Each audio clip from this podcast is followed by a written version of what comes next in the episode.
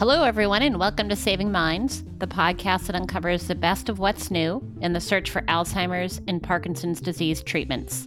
I'm Shanti Skiffington. And hello, I'm Elliot Goldstein. And we're your co-hosts. Uh, today, we are welcoming Doctor Jim Kubik back to our podcast. Um, he's going to help us understand the data guiding Biogen's recent decision to revive its Alzheimer's therapy called aducanumab. Uh, Biogen had canceled its study for aducanumab earlier this spring. However, in October, Biogen announced its plans to submit it to the F D A for approval in twenty twenty. Now, aducanumab is, uh, if approved, it would be the first therapy for Alzheimer's disease. And we touched upon this decision a bit in our last episode, episode sixteen, with Doctor Joanne Kaplan. But we invited Jim on to our podcast so we could take a deeper dive into this um, unusual decision by Biogen, but very hopeful news for the Alzheimer's community. So, Jim, thank you for joining us. Well, thank you for the invitation, and good day, everyone. Hey, good day, Jim. Elliot here. Um, okay, so picking up on uh, Shanti's introduction, let's begin with an overview of what, what happened. Uh, for our lay audience, would you briefly outline the key steps in this story? Uh, how did Biogen go from a seemingly failed program to one that they planned to submit for F D A approval? Tell us, Jim. Yeah, well, this was um, quite unexpected, but also, I think, um, quite a remarkable uh, advance for patients who have Alzheimer's disease. They announced on October twenty-second that their original analysis for aducanumab was incorrect. That was the analysis that was announced in March uh, earlier this year. And on the basis of that announcement, they actually stopped and terminated the ongoing phase three studies. So this was uh, quite um, a surprise, quite a turnaround. And I think all of us were quite pleasantly surprised by the news. So, so Jim, could you tell us a little bit more? What exactly happened? Uh, you know, sort of failed studies to positive studies. What, p- p- what was the story here? I understood they added more patients. The data was incomplete in the first analysis. Could you tell us a bit about that? Oh, I will. They they were conducting two phase three studies. One was called Emerge, and one was called Engage. Engage, and both of these studies were identical. They had sixteen hundred patients in each of patients who had Alzheimer's disease. A seventy-eight week study, about a year and a half. They started these studies in two thousand fifteen. Well, they had planned to do what is called an interim analysis for futility. And they decided in December that they had enough data in order to conduct this interim analysis. Well, at that point, they had enough data on about fifty percent of their patients, some one thousand six hundred patients out of almost three thousand three hundred patients. They had enough data in order to conduct this interim analysis. And at that point, they said, you know, the chance that our studies are going to be positive are so low that we need to halt these studies for futility. They, at that time, made that decision. They said that they would ultimately bring the data to the scientific community at a large conference to share the data.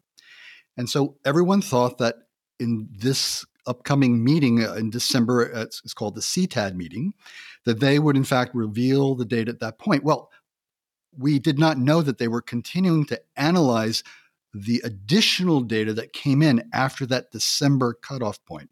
And once they had the data from all the patients, they realized that the Emerge study was quite positive. That was the announcement that they had on October twenty-second. And they had already met with the F D A on two occasions. And as Shanti alluded to earlier, they've decided that they're going to submit an application for marketing approval to the F D A early next year based upon this very positive data from the Emerge study, supportive data from the Engage study, and supportive data from their earlier phase one B study that was reported in two thousand fifteen. So that's the story. Got it. Okay. So um, if, if approved, Jim, uh, aducanumab, Biogen's drug, uh, uh, it's, it's an antibody product, as you know. Aducanumab would be the first disease-modifying treatment for Alzheimer's disease. Uh, yes. Would, would, mm-hmm. Yeah, would you kindly explain to our listeners why Alzheimer's has been such an elusive challenge for researchers, for drug developers in the industry, in academia, around the world, why it's been such an elusive challenge for researchers working on potential therapy? Well, for the last two decades, we've seen literally a hundred different studies, some of them very large, fail.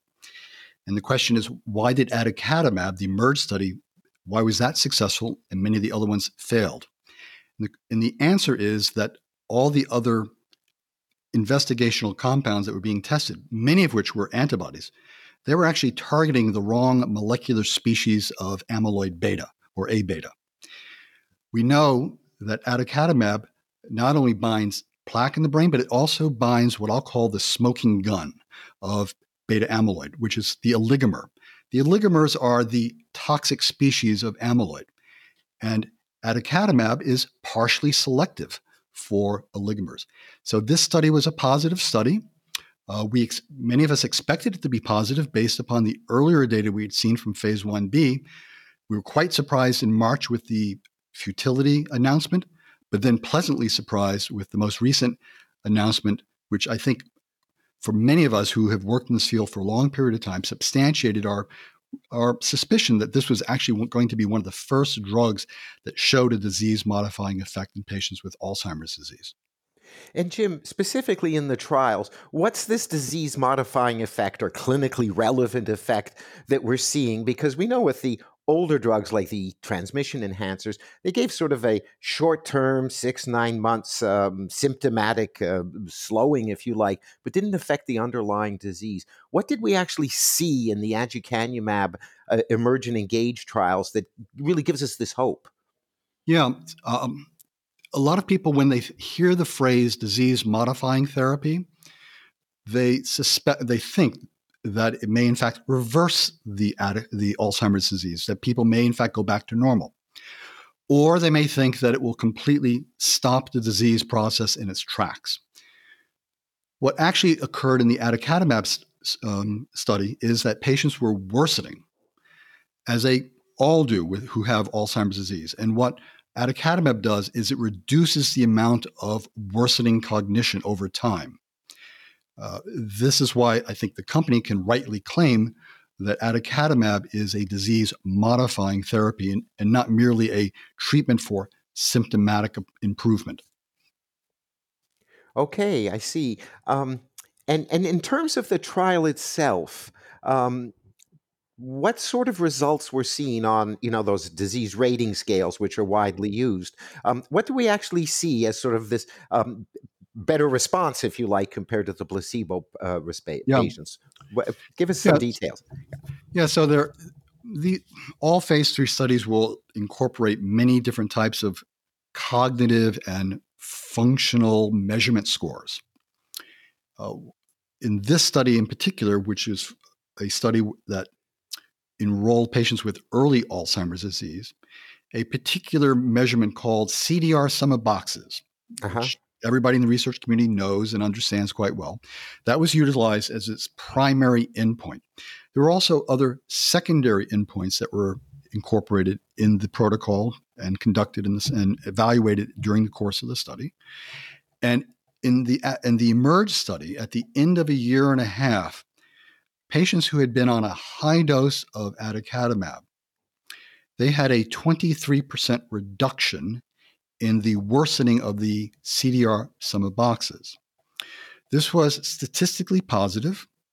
It is clinically meaningful, but it also suggests that there's some significant room for improvement in the future for next generation antibodies that target amyloid. Well, I was just wondering if we could talk about these this next generation, because Biogen's news is not only hopeful for the community because aducanumab would be a first disease-modifying treatment, but it also, this good news halo effect kind of extends beyond this first treatment for Alzheimer's, because it opens up uh, the opportunity for this next generation of drugs. Can you can you elaborate on this point? Well, that's what I was alluding to before, and that's why I think this uh, Emerge study is a real game changer, for, both for patients as well as the research community. Uh, antibodies can have different levels of potency, uh, different levels of selectivity for the oligomer. I alluded to that a little bit earlier. Aducanumab is partially selective for oligomers, but let's say that you have an antibody that is quite selective for just the oligomers and does not bind plaque in the brain. It's the binding of the plaque that actually produces the side effects that are all that are concerning to us. This is swelling of the brain. And this is why with aducanumab, they really couldn't push the dose as high as they would have liked in order to get a big, big clinical benefit. They had to hold it down to a certain level because there was all this brain swelling that occurred amongst about thirty-five percent of the patients who received aducanumab in their clinical study. So they couldn't go up higher in any doses. But the next generation of antibodies, if they are in fact more selective, uh, they should in fact produce a much larger clinical benefit, but without these side effects, without the side effect of brain swelling. So, so Jim, um, just picking up on that, um, one expert in the field uh, who's very familiar with these, uh, you know, these programs, of course, told me aducanumab, based on the data you've, you know, you've outlined, and we've all been, you know, watching the last few weeks, aducanumab is approvable. Um, the unmet need is so high, there's nothing available, and the drug is showing benefit, although of, say, a moderate level. So th- the phrase is it's approvable, but improvable. So what would be the key features you would look for? I think you described some of them in an improved version, a second generation, as Shanti just referred to. What are we really looking for? Yeah, so I mentioned a few seconds ago that uh, the, the aducanumab data set showed a twenty-three percent reduction right. yeah. in this particular clinical measurement that, that worsens over time in patients who have Alzheimer's disease. So let's say that you had a drug that was far more selective. Well, then you should not see the brain swelling as a side effect. And number two, your treatment effect should be much greater than twenty-three percent, hopefully fifty percent, seventy-five percent, something like that.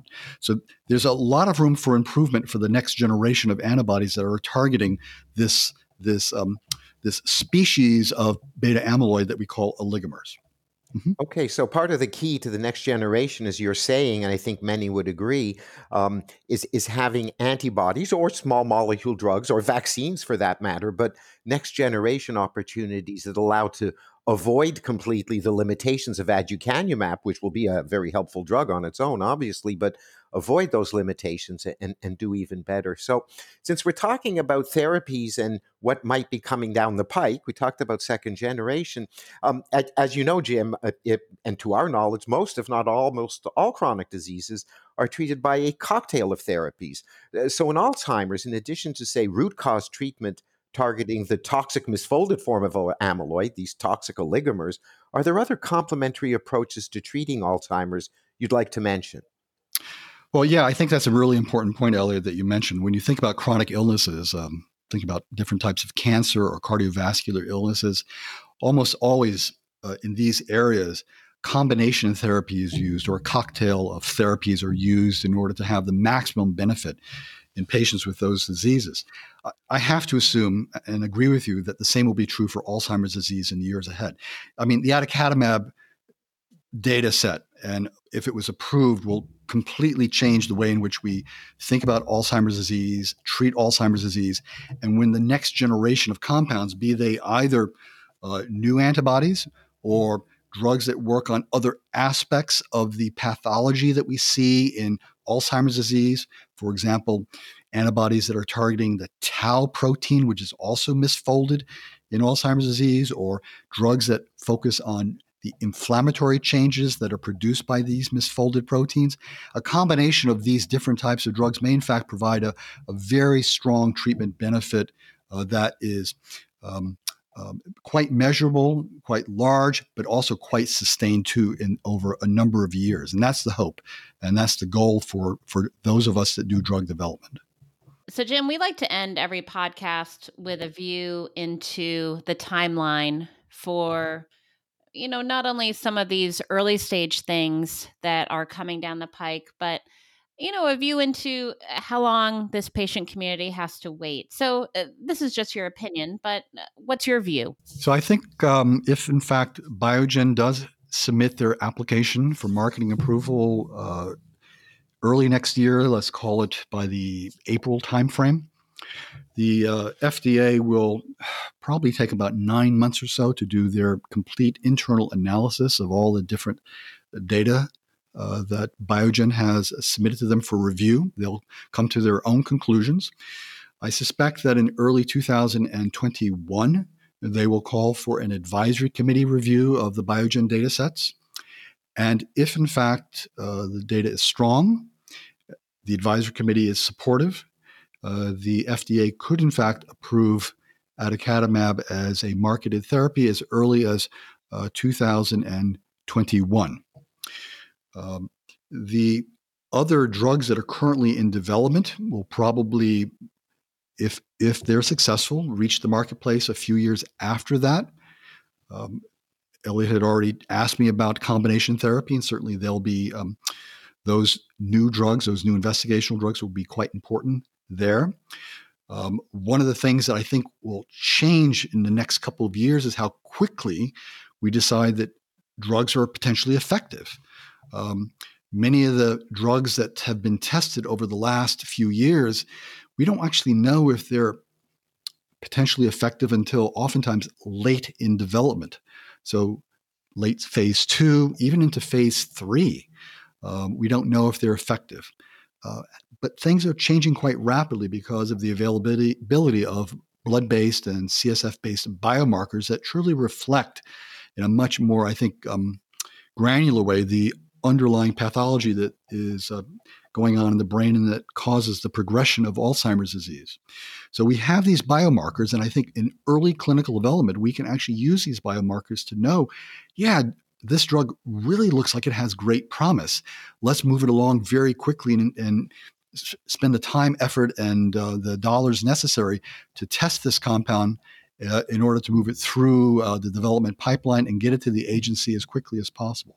So the next five to ten years are going to be quite dramatic in terms of uh, both drugs that are available to treat Alzheimer's disease, but also the rapidity with which we can um, assess their uh, their their efficacy and their safety too. I think that's a very important point. And you know, this has been a really hard year for the Alzheimer's community with Biogen canceling their aducanumab program and, in, in a sense, pulling the plug on all the second-generation programs that were coming behind it, which all suffered because of that early decision, which, in effect, they reversed uh, in late October, thankfully.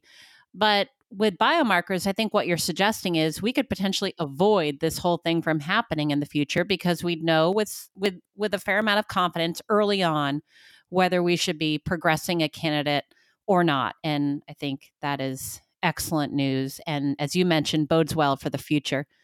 Um, so we we really appreciate you coming onto our podcast to talk about what has really been landmark news for the Alzheimer's community um, at the end of what's been a very tough year. And uh, we hope you'll visit us again, perhaps after C TAD, when Biogen announces more detail on these important data surrounding aducanumab. Well, thanks a lot, Shanti and Elliot, for the invitation. It was, uh, it was uh, great to join you again. Our pleasure, Jim. Thank you. Thanks, Jim.